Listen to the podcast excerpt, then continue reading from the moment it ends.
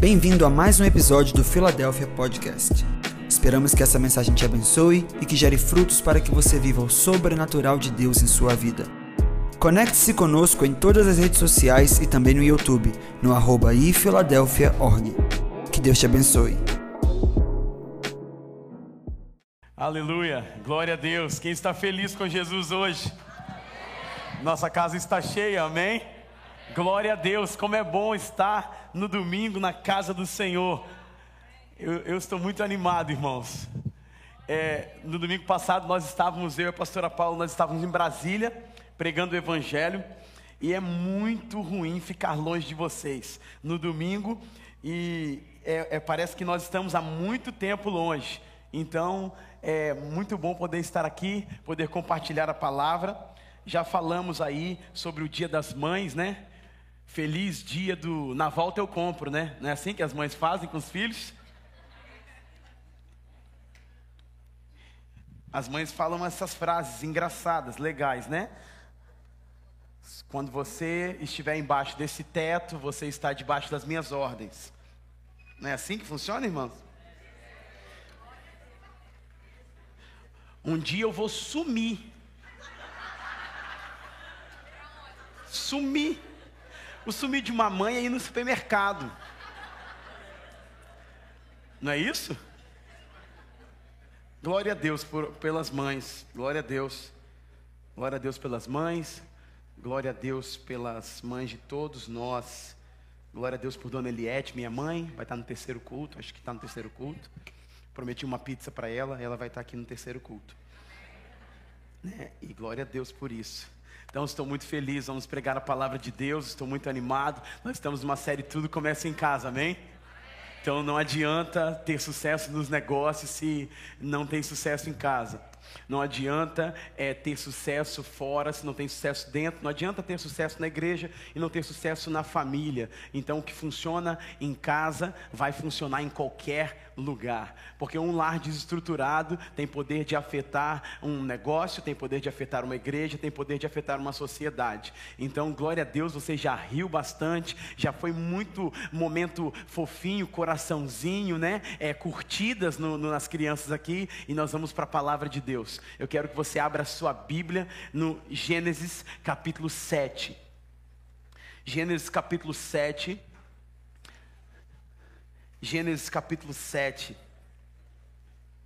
Eu estou sentindo muito forte que essa palavra, ela é uma palavra para os nossos dias. Estamos falando de família. Na semana passada falamos sobre casamento e princípios saudáveis para o casamento. Se você não assistiu, não esteve aqui na semana passada, você vai lá no nosso canal no YouTube, canal no YouTube Filadélfia.org, a mensagem está lá, disponível. Também em todas as plataformas de podcast, você pode acompanhar. Os nossos líderes de família falaram na semana passada sobre princípios para construir um casamento saudável. Nós temos essa máxima, não há casamento ruim que não possa ser ajustado e restaurado. Não há casamento bom que não possa ser melhorado. Acredito que todo casamento precisa de investimento. A grama do vizinho só é mais verde porque às vezes dedicamos mais tempo para olhar a grama do vizinho e não cuidar da nossa grama. Então Deus está nos chamando para cuidar da nossa grama, investir e regar. E eu acredito que na pós-modernidade a grama do vizinho pode ser sintética e você está se enganando, achando que é melhor do que a sua vida. Então você precisa voltar. Então nós estamos aqui falando de família. Eu amo falar de família, eu amo falar do Evangelho. Então coloque a mão sobre o seu coração, nós vamos orar primeiro, antes de eu começar a pregar para você.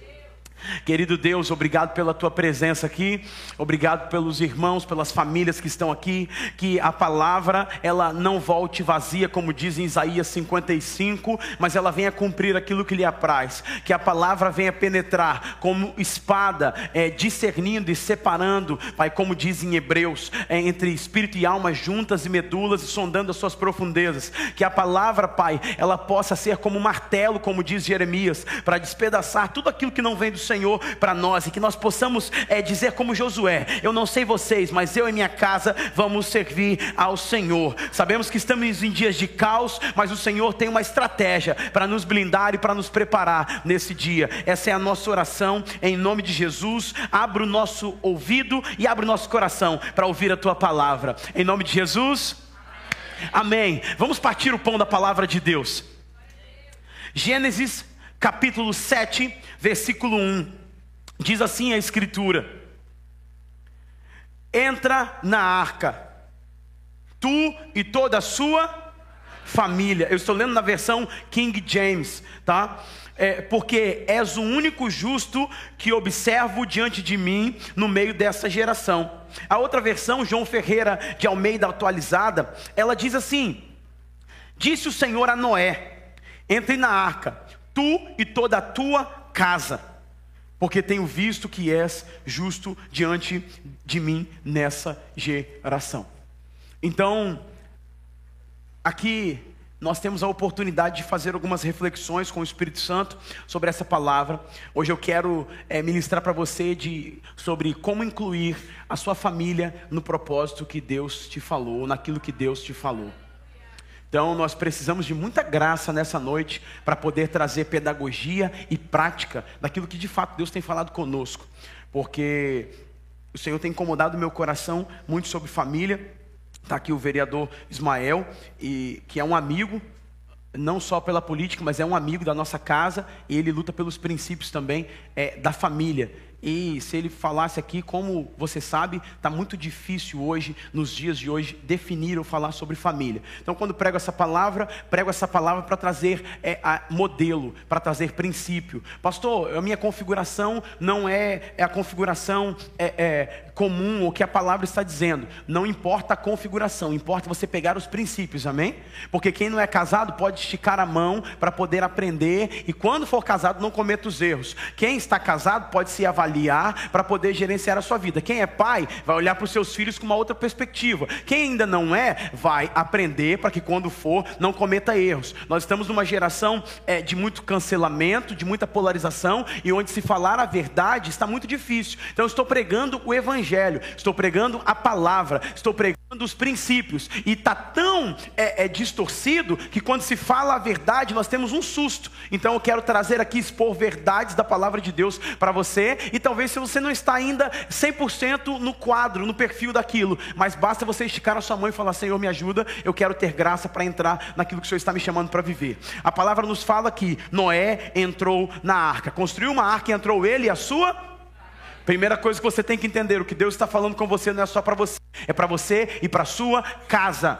Deus não é um Deus individualista no sentido de propósito. Ele é um Deus individualista na experiência, mas coletivo no propósito. Amém ou não amém?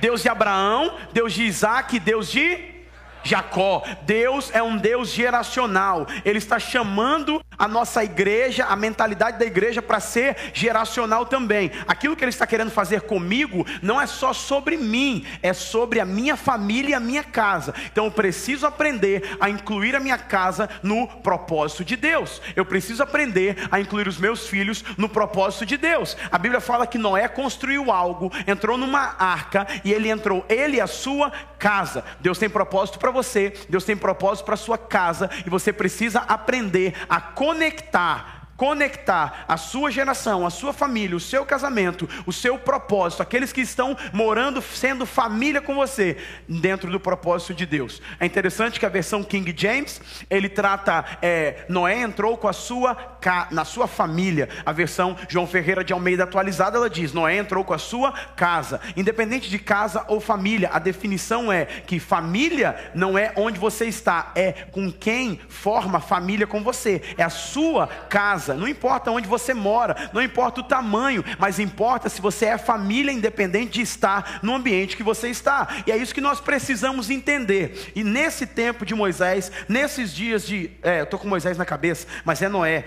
Nesses dias de Noé, nós temos que entender alguma coisa. Em toda geração, Deus vai preparar estratégias para proteger a família. Em toda geração, os ataques de Satanás são contra a família, porque se a família enfraquece, o propósito de Deus também enfraquece. Se a família enfraquece, as pessoas perdem a credibilidade de acreditar no Deus de Abraão, no Deus de Isaac, no Deus de Jacó. Então Deus, a primeira coisa que você precisa entender é que Deus quer nos fortalecer como família, porque quando a sociedade olha para famílias fortes, ela tem esperança de que existe salvação para tudo aquilo que nós estamos ouvindo aqui, tudo aquilo que nós estamos ouvindo sobre a sociedade. Existe esperança na família. Então, primeira coisa que você tem que entender nos dias de Noé é que Deus, ele cria estratégia para poder proteger a família. Segunda coisa, toda sociedade que está em crise, a crise está na família. Terceira coisa que você vai entender, que precisamos construir uma arca como um ambiente de proteção para blindar a nossa casa. Noé entrou numa arca que ele construiu. Aqui nós falamos de intencionalidade. As pessoas falam muito sobre intencionalidade, mas precisa entender. Intencionalidade, a habilidade de ter intenção, a habilidade de se mover com aquilo que está dentro, mas trazendo prática. Não adianta eu falar muita coisa e não agir. Não adianta eu ter um discurso muito bom, mas as práticas não caminham com o meu discurso. Não adianta eu falar uma coisa. Eu lembro que o meu avô falava uma frase, talvez você pode ter ouvido isso também na sua infância. Ele dizia assim: faça o que eu digo, mas não faça aquilo que eu. Então nós estamos diante de uma sociedade carente de modelos. Então não é sobre um discurso, não é sobre o que eu estou falando ou estou fazendo, é sobre quem eu estou me tornando, é sobre o quanto eu permito que a espiritualidade que eu professo no domingo à noite, ela afete as esferas sociais na segunda, na terça, na quarta, na quinta, na sexta e assim sucessivamente. Então o primeiro lugar que será afetado pela sua espiritualidade precisa ser a sua casa. Amém ou não amém? Porque olhando para todos vocês, todos estão com muita cara de crente. Mas você tem que saber e perguntar para a pessoa que está do seu lado, que provavelmente é uma pessoa muito íntima sua, porque você geralmente senta com quem é íntimo, o seu marido, a sua esposa, e de fato perguntar, realmente será que essa fé ela é só discursiva ou ela também é prática? E eu sei que o fofurômetro já explodiu hoje aqui, quando as crianças estavam cantando. Então por isso que eu preparei essa mensagem. Amém? Glória a Deus. E agora sem máscara você se entrega com as suas expressões. Tudo bem. Vamos lá, dê um sorriso para a pessoa que está do seu lado. Amém, glória a Deus. Hoje é dia das mães. As mulheres vão ficar felizes porque não foram para a cozinha hoje. Oh meu Deus. Umas falaram aleluia, outras falaram misericórdia. Até quando ficaram entre dois pensamentos? Glória a Deus. Vamos lá? Então, existem dois versículos, duas porções das Escrituras que podem definir o que tinha nos dias de Noé. E a primeira escritura está lá em Gênesis capítulo 6, versículo 5, se você puder me acompanhar. Gênesis capítulo 6, versículo 5. Eu estou falando de como incluir a nossa família no propósito de Deus. E eu acredito que Noé, ele foi expert nisso, ele conseguiu incluir a sua família no propósito de Deus. Mas eu quero te contextualizar dentro da realidade, porque se eu não sei o tempo que estou vivendo, eu me torno escravo do tempo. Eu não sei que resposta eu preciso dar, se eu não sei em que tempo eu estou vivendo.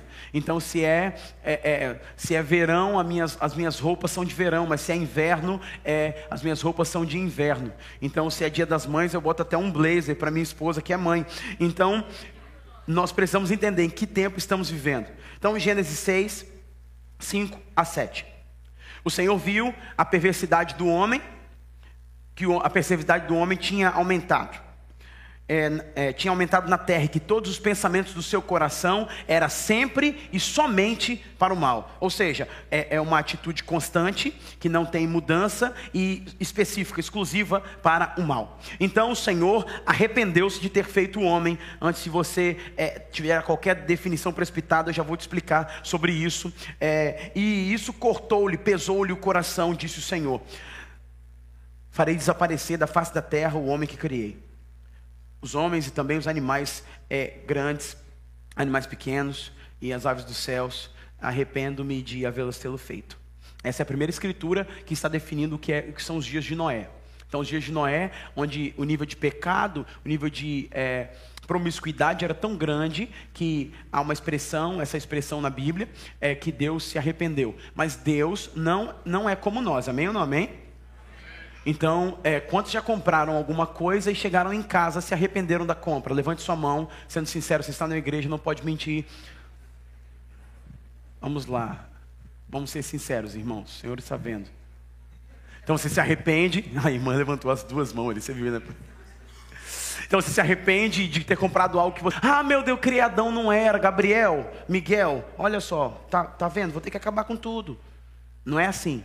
A palavra aqui, arrependimento no hebraico, não é metanoia, porque metanoia é grego, tá ok? Quando você vê lá, metanoia é grego. Então, é hebraico. A ideia de arrependimento aqui, que é mais próximo no português, para a gente ter um entendimento, ela não é se arrependeu de, ah, meu Deus, nossa, esqueci isso, me arrependi. Não, a ideia aqui é Deus falando que eu quero voltar à origem. Eu quero voltar ao início, eu quero voltar ao princípio, eu quero reiniciar, eu quero recomeçar com o homem, com a criação, porque ele se perdeu, tanto que ele envia Noé para poder ter essa missão. Então Deus se arrepende de ter criado o homem no conceito de decidir voltar à origem, amém ou não amém? Claro aqui? Então Deus, ele está... os dias de Noé eram cercados de um pesar no coração de Deus, porque os homens não estavam dispostos a ouvir ao Senhor. Isso não se parece com os nossos dias, não é isso? Eu só estou falando porque faz parte da minha mensagem. Então, os dias de Noé, segundo texto, Mateus 24, 37.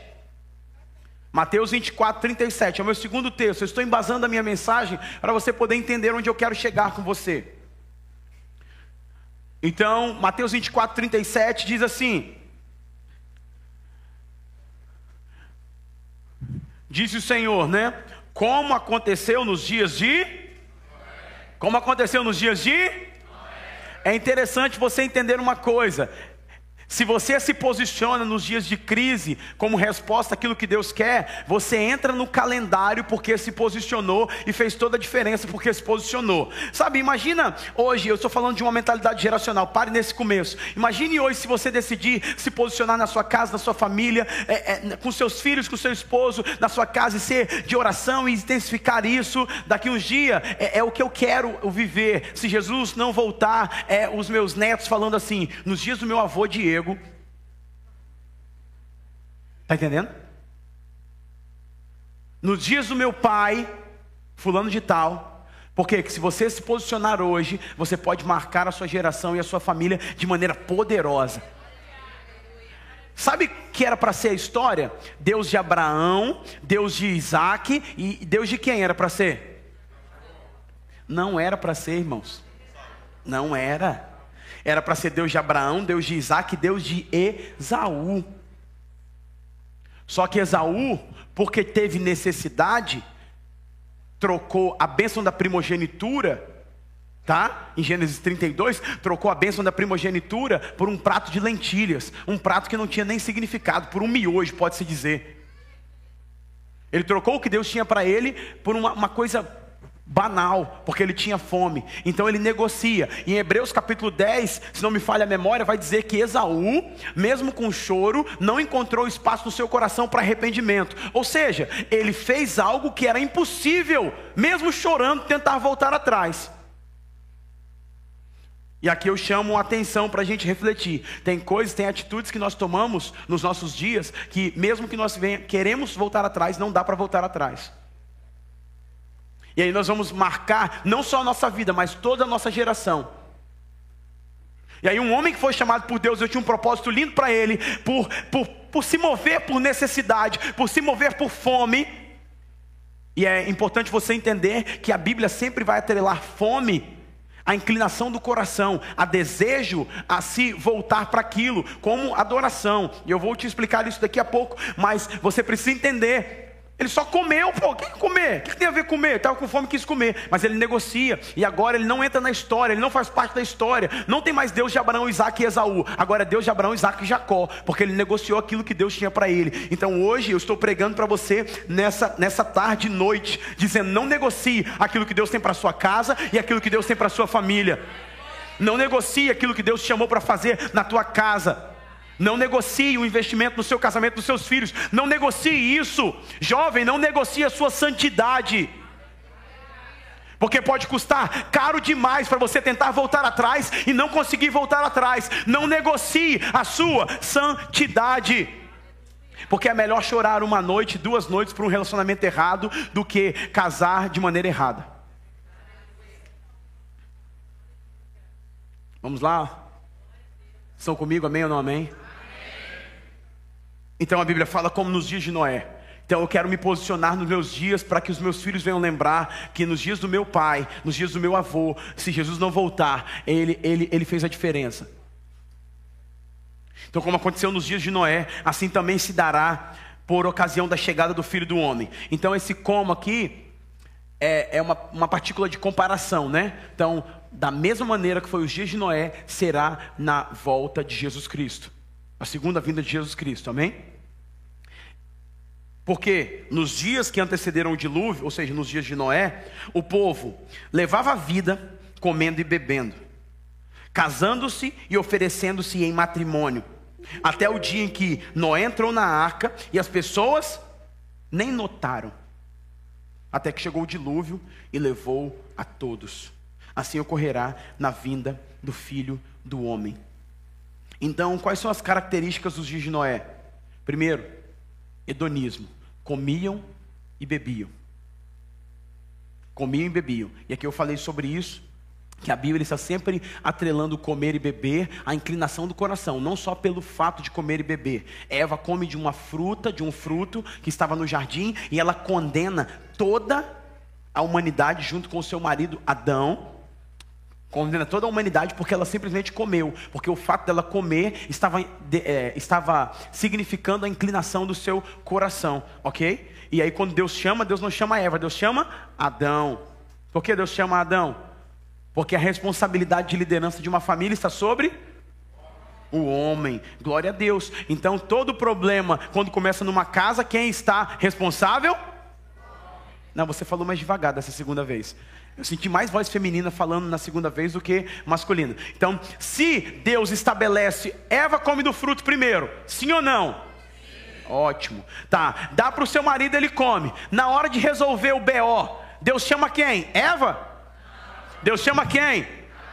Então, partindo desse pressuposto, segundo a teologia, a lei da primeira menção, aquilo que acontece como primeiro traz um filtro para definir os princípios e valores que vão acontecer depois. Então, se tem um problema dentro da sua casa, começa com quem? Por favor, me ajude a pregar. Começa com quem? E as esposas até se calaram para não se comprometer. Sabedoria isso. Por quê? Porque Deus está chamando a liderança masculina. Isso não tem nada a ver. E aí nós estamos na polarização. Se eu estou falando que a liderança é o homem, as mulheres falam, as feministas falam, não é isso, pastor. Eu falei, calma, irmã. Deus criou um sistema para te proteger, não para te expor. Deus criou um sistema para poder te empoderar e não para te enfraquecer. Só que o pecado fez isso, o pecado distorceu. E quando o pecado distorceu, agora eu acredito que tudo que vem depois do pecado é band-aid para curar um câncer. E band-aid não cura câncer. O que de fato cura um câncer é reposicionar os homens no seu lugar. Aleluia. E aí, agora eu falo com as irmãs. Então, irmãs abençoadas, amadas, cheias do Espírito Santo, valentes, glórias, seja um canal para empoderar e para alinhar e servir o seu marido para que ele se torne aquilo que Deus chamou ele para ser. Porque não adianta você sair correndo, voando e seu marido lá atrás. Então volta lá e fala, rapaz, se você não correr, nós vamos ficar parados aqui nós dois. E a culpa vai ser sua. Quando Deus chamar, vai ser você, vai ser o culpado. Joga a responsa para Ele. Você resolve tudo, você é forte, você é tudo. Ele fala assim, Ele não, nem precisa de mim. Por favor, não me olhe com essa cara. Por favor, não faça isso. Então, eu acredito nesse alinhamento da família. Eu acredito nos princípios da família. E nós precisamos... E aí eu falo muito com a Paula sobre isso, porque a gente, nos atendimentos, eu falo assim, Paula, o que as mulheres precisam hoje é dar a mão para os seus maridos e falar, vamos juntos.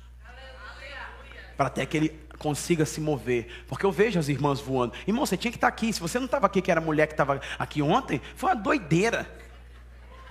Quase que eu vim num apelo aqui na frente na hora que fizeram. De tão poderoso que foi.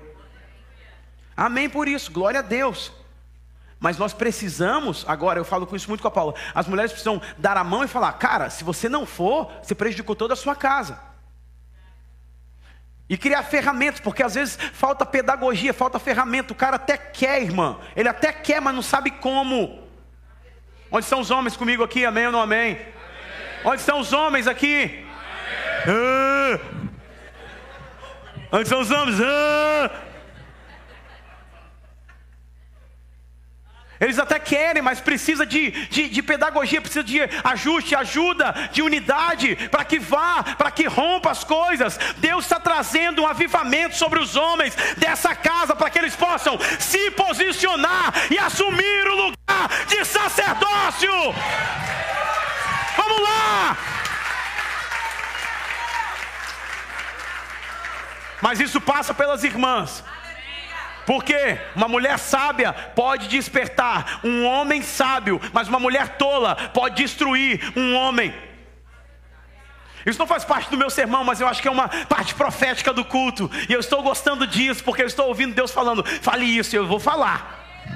Eu não vou com nada para casa.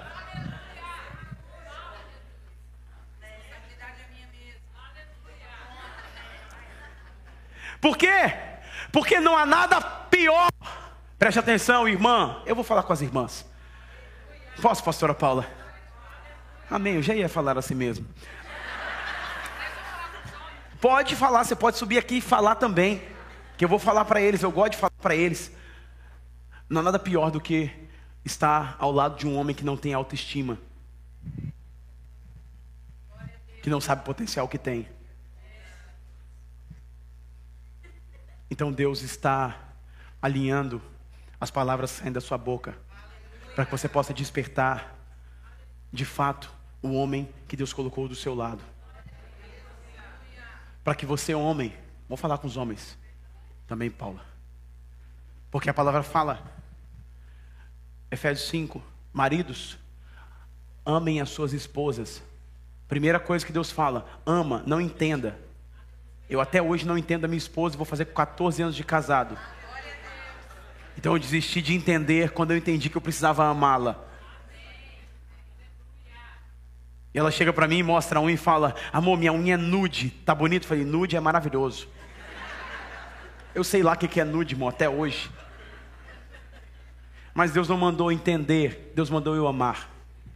Só que Ele não falou só sobre amar, Ele falou sobre amar com um padrão comparativo, como padrão de igualdade, como Cristo amou a igreja. Se entregou e se sacrificou por ela. Maridos que estão aqui, você quer ser honrado e respeitado na sua casa? Quer se sentir poderoso? O macho alfa, que eu sei que você quer. Ame a sua esposa e sacrifique por ela. Só existe honra para quem é e que se sacrificou. Não adianta você querer honra sem sacrifício. Não adianta querer respeito sem sacrifício. Não adianta querer o seu lugar sem sacrifício, em amor. Os homens não fazem... Oh!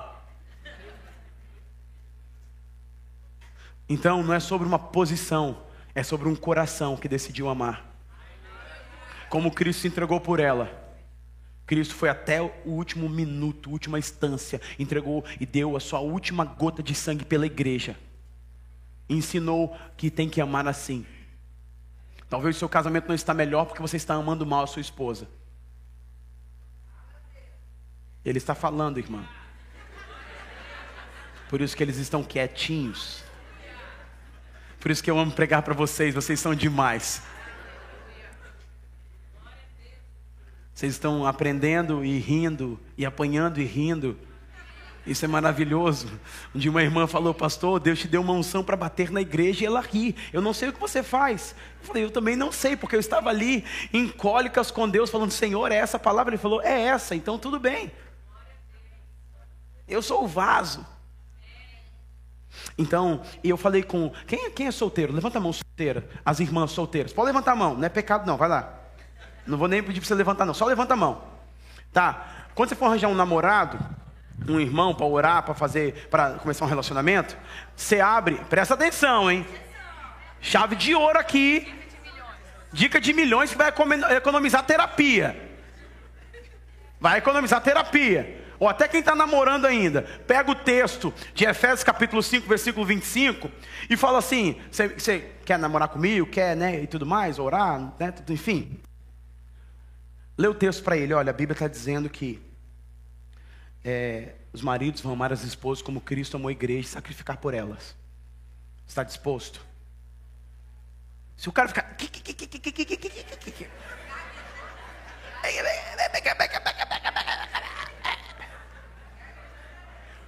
Pula fora, chuta que é laço. Chuta que é laço. Chuta que é macumba. Aí não pode nem falar, porque agora não... Por quê? Porque se não tem um padrão de relacionamento, não vai te amar. Mas aí fica difícil, pastor. Falei, mas é difícil mesmo. Quem disse que casamento é fácil?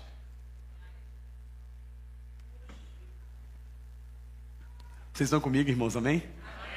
Glória a Deus, posso continuar? Glória a Deus, vamos lá, estou na minha introdução. Então, quais são as características dos dias de Noé? Hedonismo. Hedonismo é prazer como bem supremo. Hedonismo é dedicação ao prazer como estilo de vida. Definição: comportamento animal ou humano que é motivado pelo desejo e pelo evitar o desprazer. Nós vemos uma geração que evita o desprazer. Mas tem hora que a vida tem que ter desprazer, irmão. Tem hora que tem que passar. Se não tem esse entendimento, querer ficar só no prazer, não sustenta família, não sustenta filho, não sustenta relação. Porque na pós-modernidade, no pensamento que tudo é líquido, tudo é descartável, tudo é fácil de se trocar, nós acabamos deixando as relações descartáveis. Só que família não é descartável. E aí a gente costuma brincar assim: quando está namorando, abre o olho. E quando casa? Não, ora para mudar. Não fecha o olho também não. Ora para transformar. Mas que vai ter que fazer até que a morte o separe. E não gaste o seu réu primário com o seu marido ou com a sua esposa. Até que... Só que a gente não tem a dificuldade de permanecer. Nós estamos querendo mudar. Querendo mudar. É sempre mudar. Muda, muda, muda, muda. Só que Deus só nos chama para permanecer. A sociedade está olhando para nós e está falando: ó, tem nada de diferente em você, em quem nunca ouviu falar de Jesus. Não, é porque eu sou isso, sou aquilo. Espera aí. Vamos para a estatística. Vamos para os dados. Vamos dizer como é que está a vida dos crentes e a vida de quem nunca ouviu falar de Jesus. Como está a família, como está tudo isso. Então, se a gente não se posicionar hoje numa mentalidade geracional, o que vai acontecer com a gente? Então, o que tinha no dia de Noé?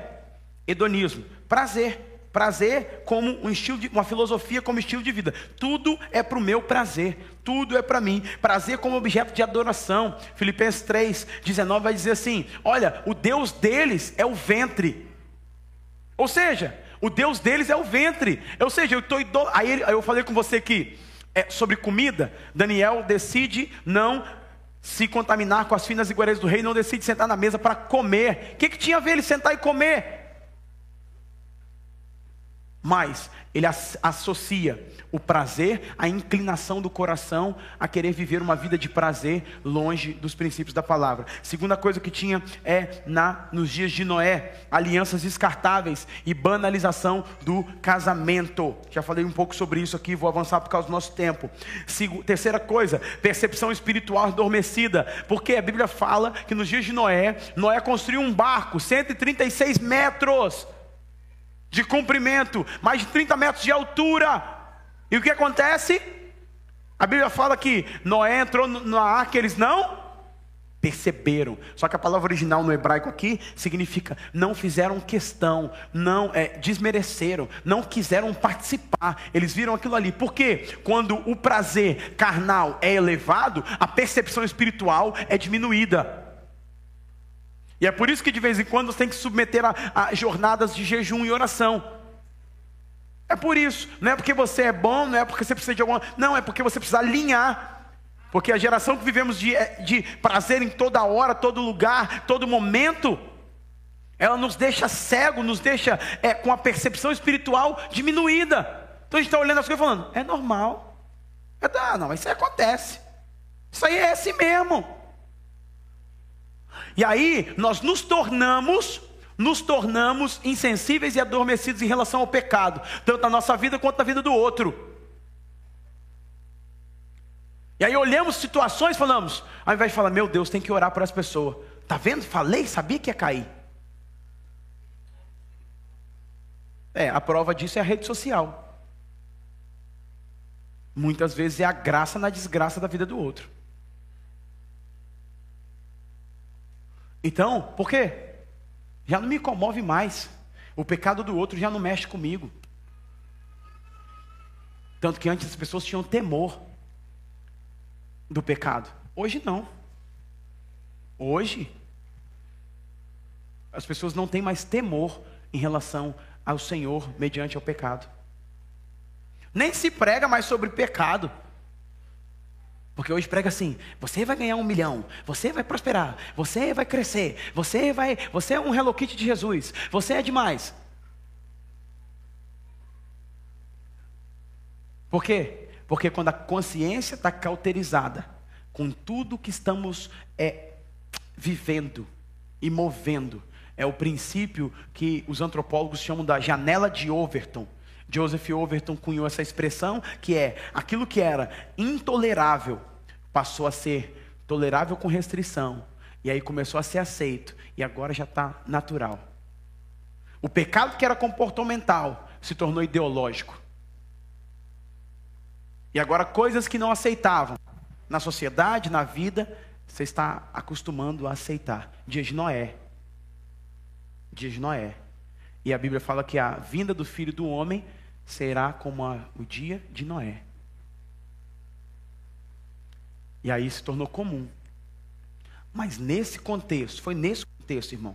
Pessoas que não querem ouvir a verdade. Mentes cauterizadas. Inversão de valores, irmãos. Será que tem isso nos nossos dias, inversão de valores? Será que tem, vereador Davi Ismael? Está tudo trocado.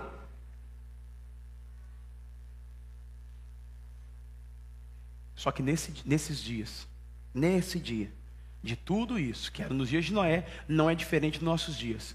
Deus encontrou um homem chamado Noé e falou, você precisa construir uma arca. Ele chamou esse homem e falou, construa uma arca para você e para a sua casa. Para você e para a sua família. Eu coloquei tudo isso para você, para chamar você aqui, para esse ponto. Que Deus está nos chamando para construir uma arca para a nossa casa. Eu sei que se nós apontarmos isso, a arca é Cristo, e o apontamento teológico diz que a salvação, meio de Cristo, na soteriologia, né, que é a doutrina da salvação, no Antigo Testamento você vai ver apontamento de Cristo na arca, mas eu quero colocar a arca para vocês aqui como uma estrutura onde minha família será blindada e protegida pelos valores e princípios que eu estou construindo e plantando dentro do meu lar. Deus chamou Noé, e hoje Deus também está chamando Noés aqui.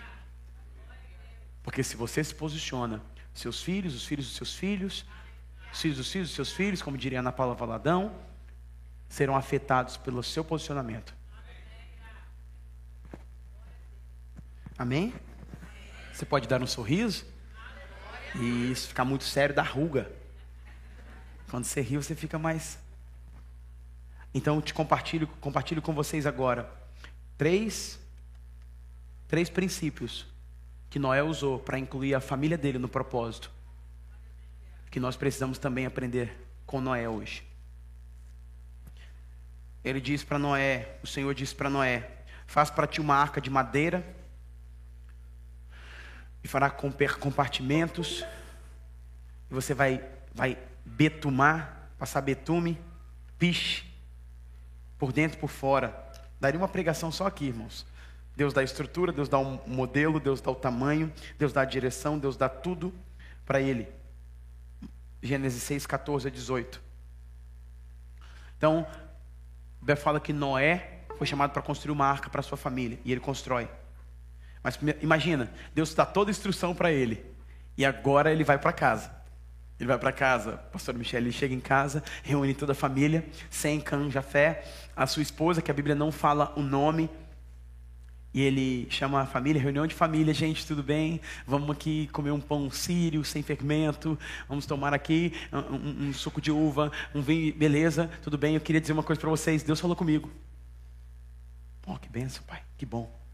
Deus falou comigo que a gente vai construir uma arca. Pai, o que é arca?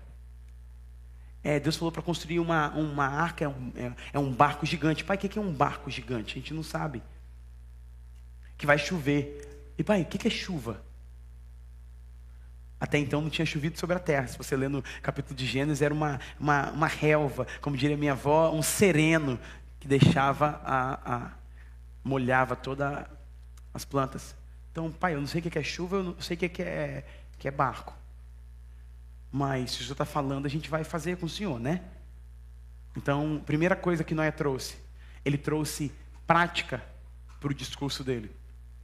Sabe, eu acho que às vezes nós precisamos ter mais pedagogia e simplificar mais as coisas que Deus fala conosco, para os nossos filhos, para a nossa casa, para a nossa família, para que a gente possa viver isso de fato. Então, imagino que Noé, ao começar a fazer a construção, ele falou: olha, Sem, você vai cortar a madeira. Jafé, você vai limpar a parte ali do terreno que nós vamos construir. Você vai desenhar as medições e nós vamos fazer, enfim, Deus me passou isso.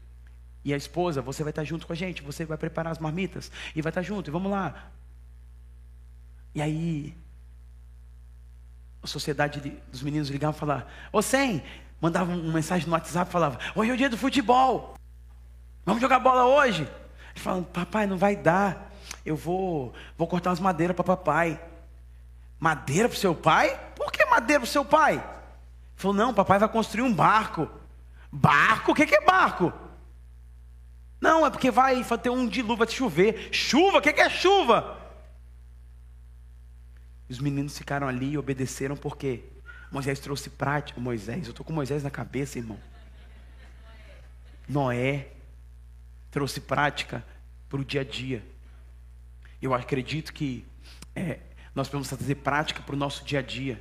Como que eu posso tornar o evangelho mais prático dentro da minha casa? Como eu posso tornar o evangelho mais prático para os meus filhos? Como eu posso tornar o evangelho mais prático para o meu casamento? Como eu posso tornar o evangelho mais prático no meu trabalho? Não é sobre eu vir no culto no domingo e depois na segunda, sexta viver como eu quiser. Não, eu preciso tornar prático, eu preciso levar isso para o meu dia a dia. Eu preciso, eu preciso trazer prática. Deus falou comigo. Peraí, Deus fala com você, pai. Deus falou comigo. Nós estamos nessa direção como família. Deus falou com você. Como assim? Deus falou com você? Não, porque eu tenho uma vida de oração, uma prática devocional. Aí os meninos estão chegando para orar e vê você orando, vê você lendo a Bíblia com as palavras na mão. Pai, por que você está lendo a Bíblia? Um dia eu estava orando, estava chorando, e o Caleb chegou: pai, por que você está chorando, pai?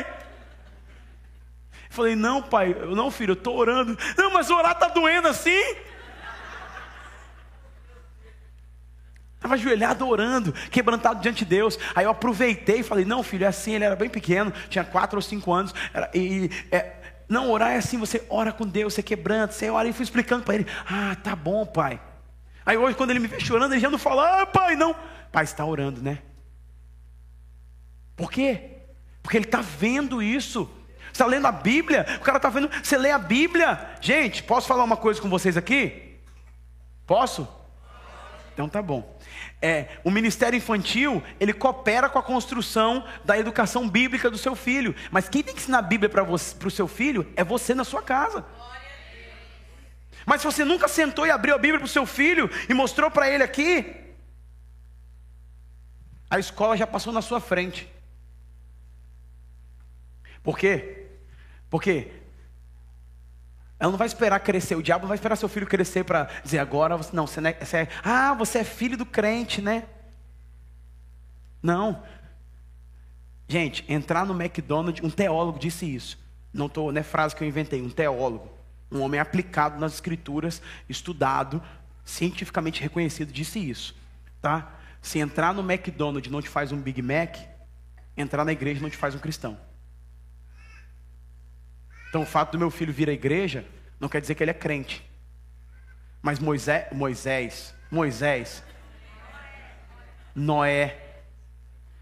Noé incluiu os filhos dele naquilo que Deus falou com ele. Se você não guardar nada do que eu falei, você guarda uma coisa. O maior desafio nosso não é ouvir a voz de Deus, é incluir nossa família naquilo que Deus falou. Incluir os nossos filhos, incluir nossa família, incluir a nossa casa. Porque quando a gente senta para orar e a resposta de oração chega, ele sabe que foi Deus que respondeu, não foi o pai que trabalhou para ganhar. Quando a pessoa foi curada, ele sabe que foi Deus que fez, porque você orou pedindo para ser curado. Mas se a gente vive uma vida espiritual na igreja e natural no dia a dia, nós temos que quebrar essa mentalidade secularista que divide a vida em áreas. Você não é espiritual na igreja, político lá na assembleia, na câmara, é pai na sua casa? Não, você é uma pessoa só. Então nós estamos separando tanto que na hora o menino fica confuso. Peraí, mas aqui não é, aqui não pode. E é essa a ideia da sociedade, calar a nossa voz. Então nós vamos trazer prática. Prática, Noé não só ouviu, Noé incluiu a família naquilo que Deus tinha chamado ele para fazer. Então precisamos entender que somos sacerdotes, somos filhos, amigos de Deus, e precisamos trazer isso para nossa casa, para o nosso dia. O milagre, o sobrenatural, a presença de Deus precisa acontecer lá na nossa casa, no nosso dia a dia, não só aqui dentro das quatro paredes. Quem santificou o domingo foi Constantino. Mas todos os dias pertencem ao Senhor. Todos os dias pertencem ao Senhor. E é isso que Ele está nos chamando para ser. E porque eu falei que o primeiro lugar que é afetado pela sua espiritualidade é a sua casa. Se a sua espiritualidade está em dia com o Senhor, seus filhos bebem disso.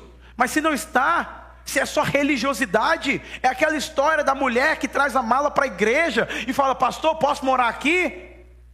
Porque aqui meu marido é um santo, em casa ele é o Satanás. Então não adianta. Gente, nós não podemos mais viver de performance religiosa. Não é sobre o quanto a gente faz, é quem estamos nos tornando. É sobre isso. Se eu não parar para ensinar a Bíblia para o meu filho, daqui uns dias ele já está ateu. Ele já está contra os princípios bíblicos. Por que sempre faz isso? Por que é assim?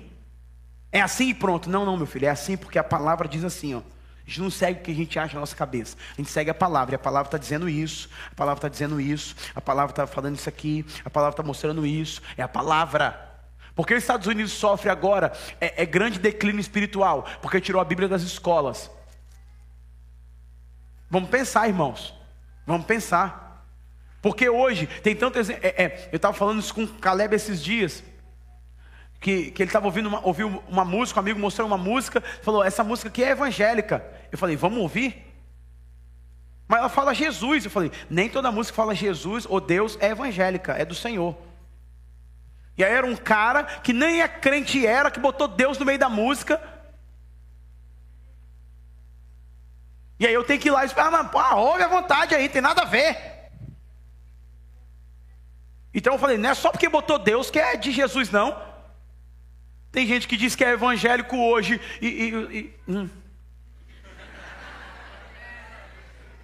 Você está entendendo? Pela primeira vez na história, nós temos a expressão evangélico praticante e evangélico não praticante. E se você parar para refletir, isso é uma vergonha para nós. Só que agora, se eu não parar hoje para fundamentar minha casa e construir uma arca como Noé,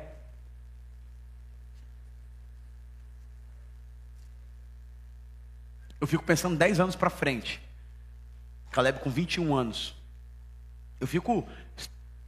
Que base, o que ele vai precisar para ter ferramentas no mundo que ele vai viver?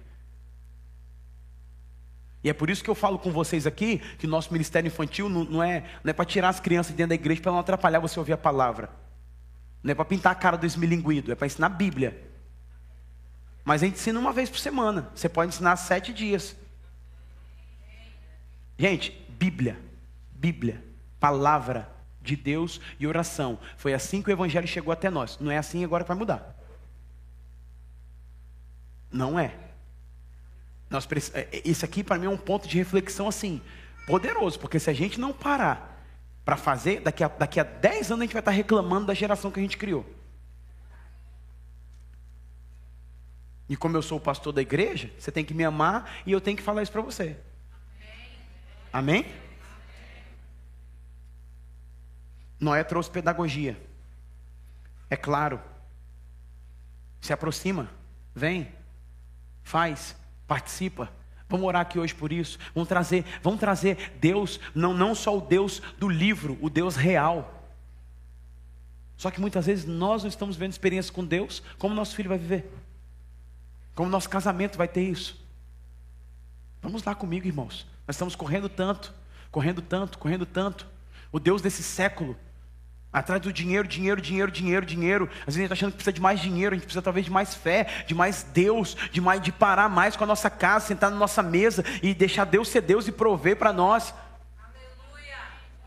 A gente já está tão nessa cultura, sabe? Ló entrou nessa cultura. E a cultura foi tão enraizada dentro de Ló, que quando os moradores de Sodoma e Gomorra batem na porta dele para terem relação com os supostos anjos, que eram homens, fisicamente falando, mas eram anjos enviados pelo Senhor, ele falou: não, vou entregar minhas filhas virgens para poder se deitar com vocês, mas deixa aqui os hóspedes. Por quê? Porque o que representa isso? Ele ia manter uma prática, primeiro cultural, que é a cultura da hospitalidade. Dizia que ele tinha que proteger os hóspedes. E segundo, ele ia permanecer com a figura da religiosidade dos anjos, que Deus em lugar nenhum mandou a gente adorar anjo.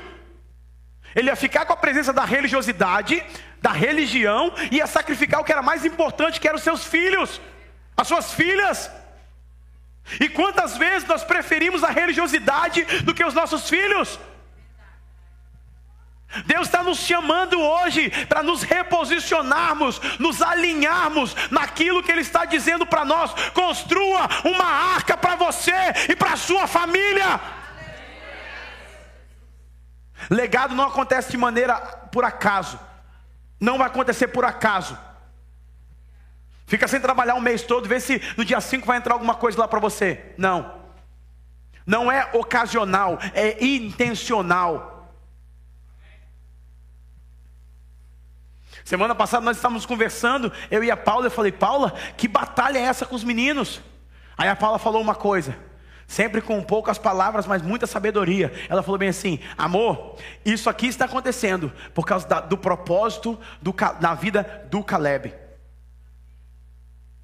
E aí na mesma hora recobra minha consciência espiritual e fala: é verdade, então vamos orar, que armas nós temos? Vamos jejuar, vamos sentar, vamos ministrar, vamos fazer. Por quê?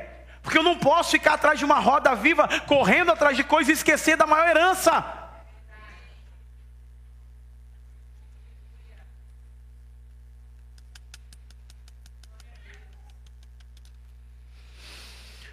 Gente, é triste. É triste para onde a sociedade está caminhando. E é triste para onde os evangélicos estão caminhando. Então, se a gente não acordar, pode ser tarde demais. E é por isso que eu trago essa palavra. Eu não gosto de trazer palavra fatalista. Eu acho que isso não é fatalista, isso é realidade. Porque Noé construiu uma arca para sua família. E Deus está nos chamando para fazer isso hoje. Meu tempo está acabando. Segunda coisa que ele fez, rapidamente: Ele foi influenciado pelo modelo. Ele ouviu, serviu e obedeceu. Ouviu, serviu e obedeceu. Ouviu, serviu e obedeceu. Então, como que ele vai fazer se ele nunca viu a gente fazendo? Como meu marido muda se ele nunca viu eu servindo? Como que as coisas, como vai ter mudança na minha vida, na minha casa, se eu não sou o agente dela? Eu estou culpando as pessoas para que elas mudem. Você acha que meu filho vai lá pegar a Bíblia, ele acorda e fala, xarabalacaia, vamos ler a Bíblia hoje, todo mundo. Não, ele não quer ler a Bíblia. Misericórdia. Ele não quer fazer devocional. Ele não quer. E aí, quem que tem que fazer? Mas ele me vê fazendo. E a gente vai fazendo junto. E ele não vai aprender sozinho também. Vai para o seu quarto, faz seu devocional, ora lá e volta aqui com a revelação que Deus deu para a gente. Ainda ele não está nesse nível. Então, não vai ser por acaso. Simplesmente, olha aqui quem meu filho se tornou. Olha quem o meu marido se tornou, minha esposa se tornou. Do nada. Do nada. Sabe o que aconteceu, pastor? Do nada, eu acordei e aconteceu. Faz sentido o que eu estou falando? Amém ou não amém? Noé trouxe pelo modelo. Ele ouviu e obedeceu. E nós precisamos aprender a ouvir e obedecer, incluindo a nossa casa, incluindo a nossa família, amor, transparência, comunicação, um estilo de vida que inclui Jesus. Eu não posso ter um estilo de vida que não inclui Jesus. E para isso não é só sobre o que a gente fala, é sobre o que a gente investe tempo para isso. E último, canalizar para um propósito. Então, Noé, como que ele influenciou sua casa? A Bíblia não fala nem no nome da esposa de Noé, porque ela diz que ela estava ali para servir o propósito daquilo que Deus tinha falado com o seu marido. Ela estava ali para servir, porque ela ouviu a Deus, junto com o seu marido. Deus falou com ele e ela confiou naquilo que Deus tinha falado com ela. Ela serviu. Estava ali do lado em todo o tempo, 100 anos construindo uma coisa que eu nunca vi na minha vida, para um acontecimento que nunca tinha acontecido na terra.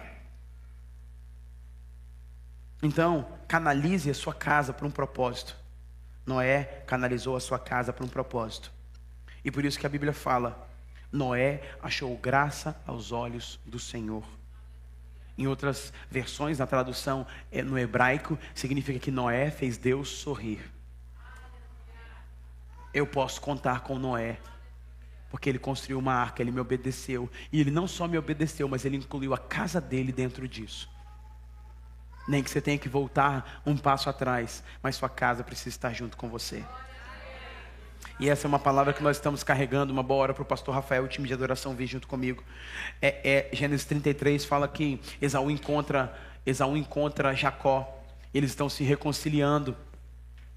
E se reconciliam, choram, porque estavam em litígio, estavam em briga, e agora eles se brigam, se reconciliam, e Esaú fala assim, Jacó, vamos à frente com os guerreiros. E aí Jacó responde para Esaú, eu não posso ir na frente com os guerreiros, porque eu preciso ir atrás com a esposa e com os meus filhos.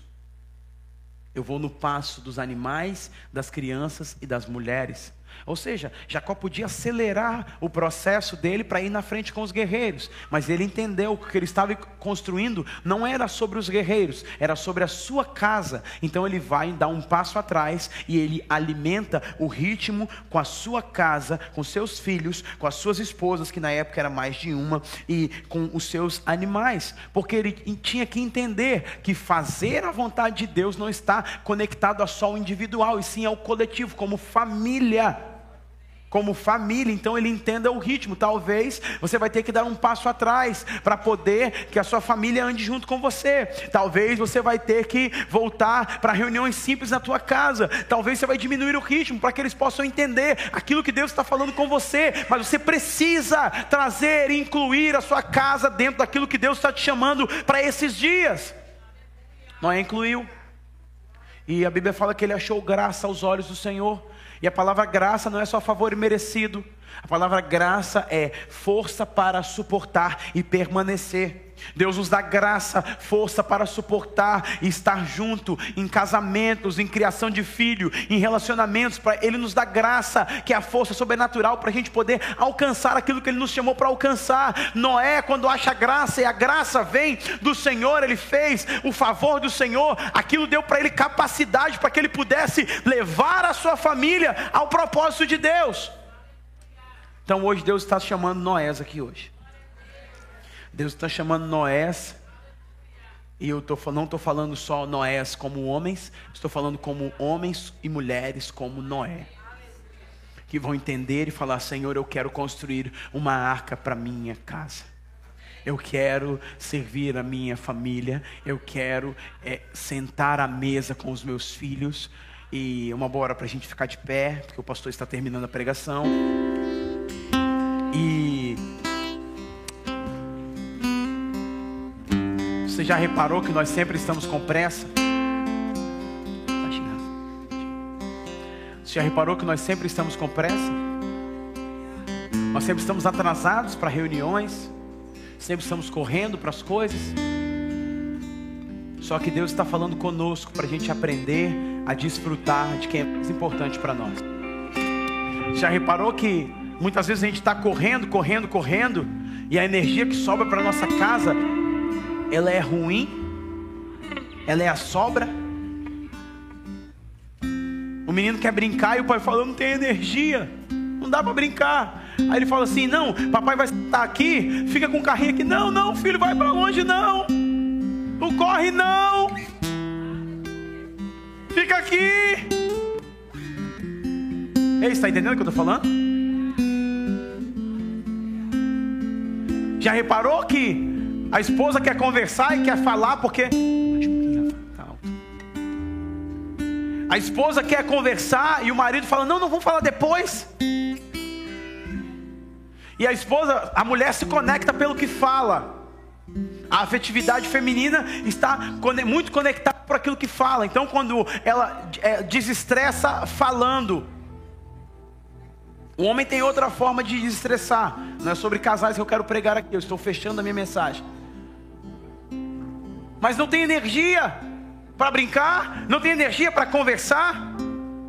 E nós vamos tocando a vida e não estamos construindo uma arca para aquilo que Deus está fazendo.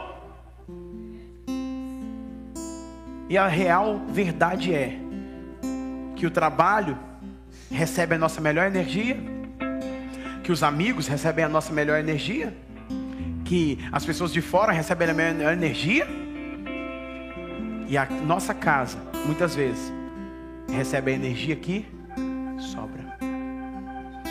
Deus está alinhando nossos corações hoje. Eu sei que não é uma mensagem fácil de pregar, muito menos de ouvir, mas é uma mensagem necessária.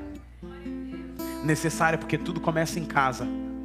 Eu falo com os meus pastores e líderes aqui, que eu sei que a Filadélfia vai ter 3.000, 4.000 pessoas. Isso é promessa. Desde quando o apóstolo começou a igreja, Deus prometeu isso. Mas eu falo com eles e falo com vocês. Falo sempre com eles: como nós vamos chegar lá? Amando mais a Jesus? Amando mais o nosso cônjuge? Amando mais os nossos filhos? Nossos filhos amando a Deus? Porque você tem tantas promessas de Deus para o sucesso, para aquilo que Deus quer fazer na sua vida, na sua casa, mas como você vai chegar lá? Como sua casa vai chegar lá quando você chegar lá? Quando aquilo que é desafio financeiro para você hoje não for mais, quando o dinheiro não for problema, ou quando você conquistar todos os alvos materiais e propósitos, sonhos da sua vida que você quer conquistar, como você vai chegar lá? Como sua casa vai chegar junto com você? Então eu prefiro reduzir o meu passo e ir com os animais, com a minha esposa e com os meus filhos, do que acelerar demais, deixando eles para trás. Deus está nos chamando hoje de volta. Curva a sua cabeça. Deus está reposicionando maridos. Deus está curando esposas.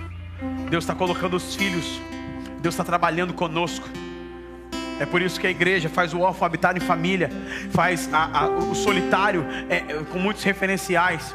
Deus nos alinha, Deus nos chama para perto com amor. É a sua bondade que nos leva ao arrependimento, conforme a palavra nos diz em Romanos 2. Então não é sobre um muito falar, mas é sobre o posicionamento que nós temos que dar como resposta para a nossa sociedade. Qual resposta nós vamos dar? A resposta é: nós estamos construindo uma arca. A resposta é como Josué: eu não sei vocês, mas eu e a minha casa vamos servir ao Senhor. Então fale com o Senhor agora. Se você está com a sua esposa aqui, se está com pessoas da sua família aqui, ore juntos. Se você está sozinho aqui, não tem problema. Deus está te habilitando para você construir uma arca para a tua casa.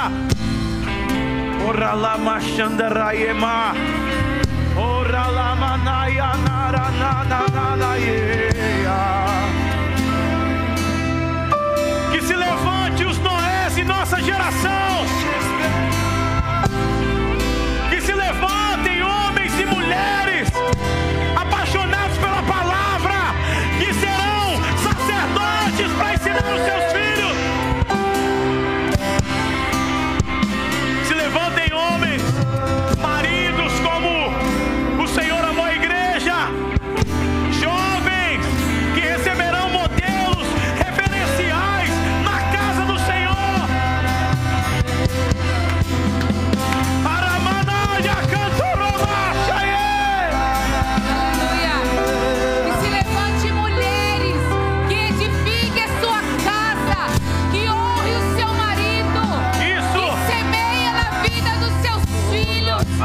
Que zela pelo ambiente do seu lar, que coloque a mesa e o pão da presença do Senhor nunca se aparte da tua casa, em nome de Jesus. Se levantem pais para ensinar a Bíblia para os seus filhos, isso, para dar experiência para os seus filhos, para ministrarem batismo com o Espírito Santo, curas, sinais,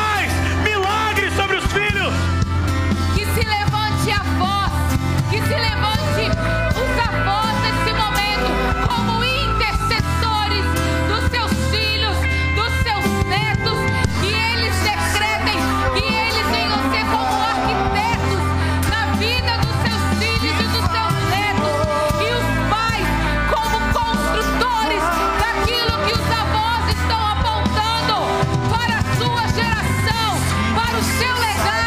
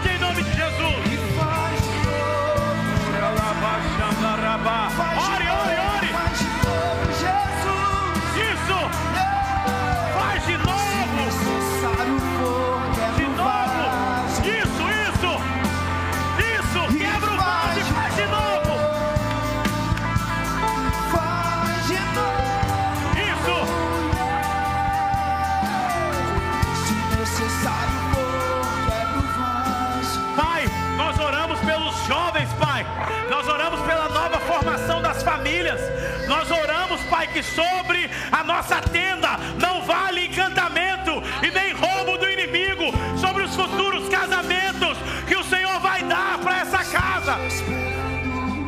Nós oramos por uma unção de santidade, nós oramos por uma unção de alinhamento. Pai. Nós oramos, Pai, para corações. Prepara jovens, levanta jovens meninos, jovens, Pai, homens maduros, Pai, para assumir o relacionamento da família, Pai. Levanta moças preparadas, Pai, para servir a causa do casamento, o matrimônio, a maternidade. Pai, nós oramos, Pai. Nós oramos, Senhor. Nós clamamos como igreja. Nós oramos, ó Pai, agora pelas mães que estão gerando, Pai. Mulheres que estão no seu período de gestação. Nós declaramos, ó Pai, que elas estão gerando vida, Pai. Profetizamos vida, profetizamos saúde. Que nenhum plano de Satanás venha prosperar contra essa mãe, contra essa criança que está sendo gerada. Nós declaramos vida, nós declaramos vida. O sopro do Senhor sobre essa mãe e sobre essa criança, em nome de Jesus. Isso. Aleluia, levante sua mão para o céu. Deus está fazendo algo aqui. Deus está fazendo algo hoje aqui. Deus está restaurando casamentos. Deus está reposicionando maridos. Deus está curando esposas. Deus está liberando o destino de filhos. Então estenda sua mão, eu quero te abençoar. Querido Deus, obrigado por tudo nessa noite. Faz de novo, Pai.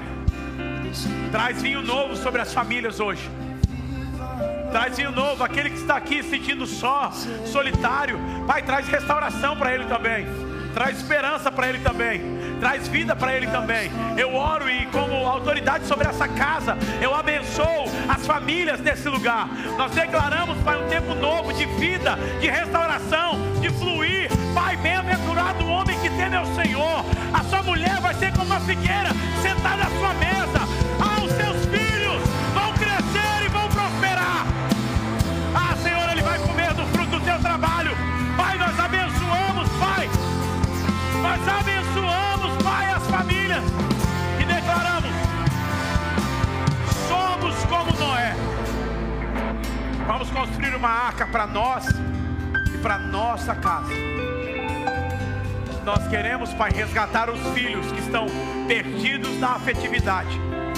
Queremos conectar o coração dos filhos que estão órfãos de referenciais e modelos. Nós queremos dizer, Pai, nós estamos trazendo de volta. Essa é a nossa oração. Eu vejo um avivamento acontecendo na tua mesa. Eu vejo declarações e confissões na sua mesa de vida. Eu vejo vida fluindo na tua casa. Prepare a mesa, sente a tua família, compartilhe, porque eu vejo vida curando a sua casa. Eu vejo um lugar de edificação para os seus filhos, a sua mesa, ao redor da mesa. Eu vejo vida de Deus e eu te abençoo em nome de Jesus. Se você crê e recebe essa palavra, aplauda o Senhor.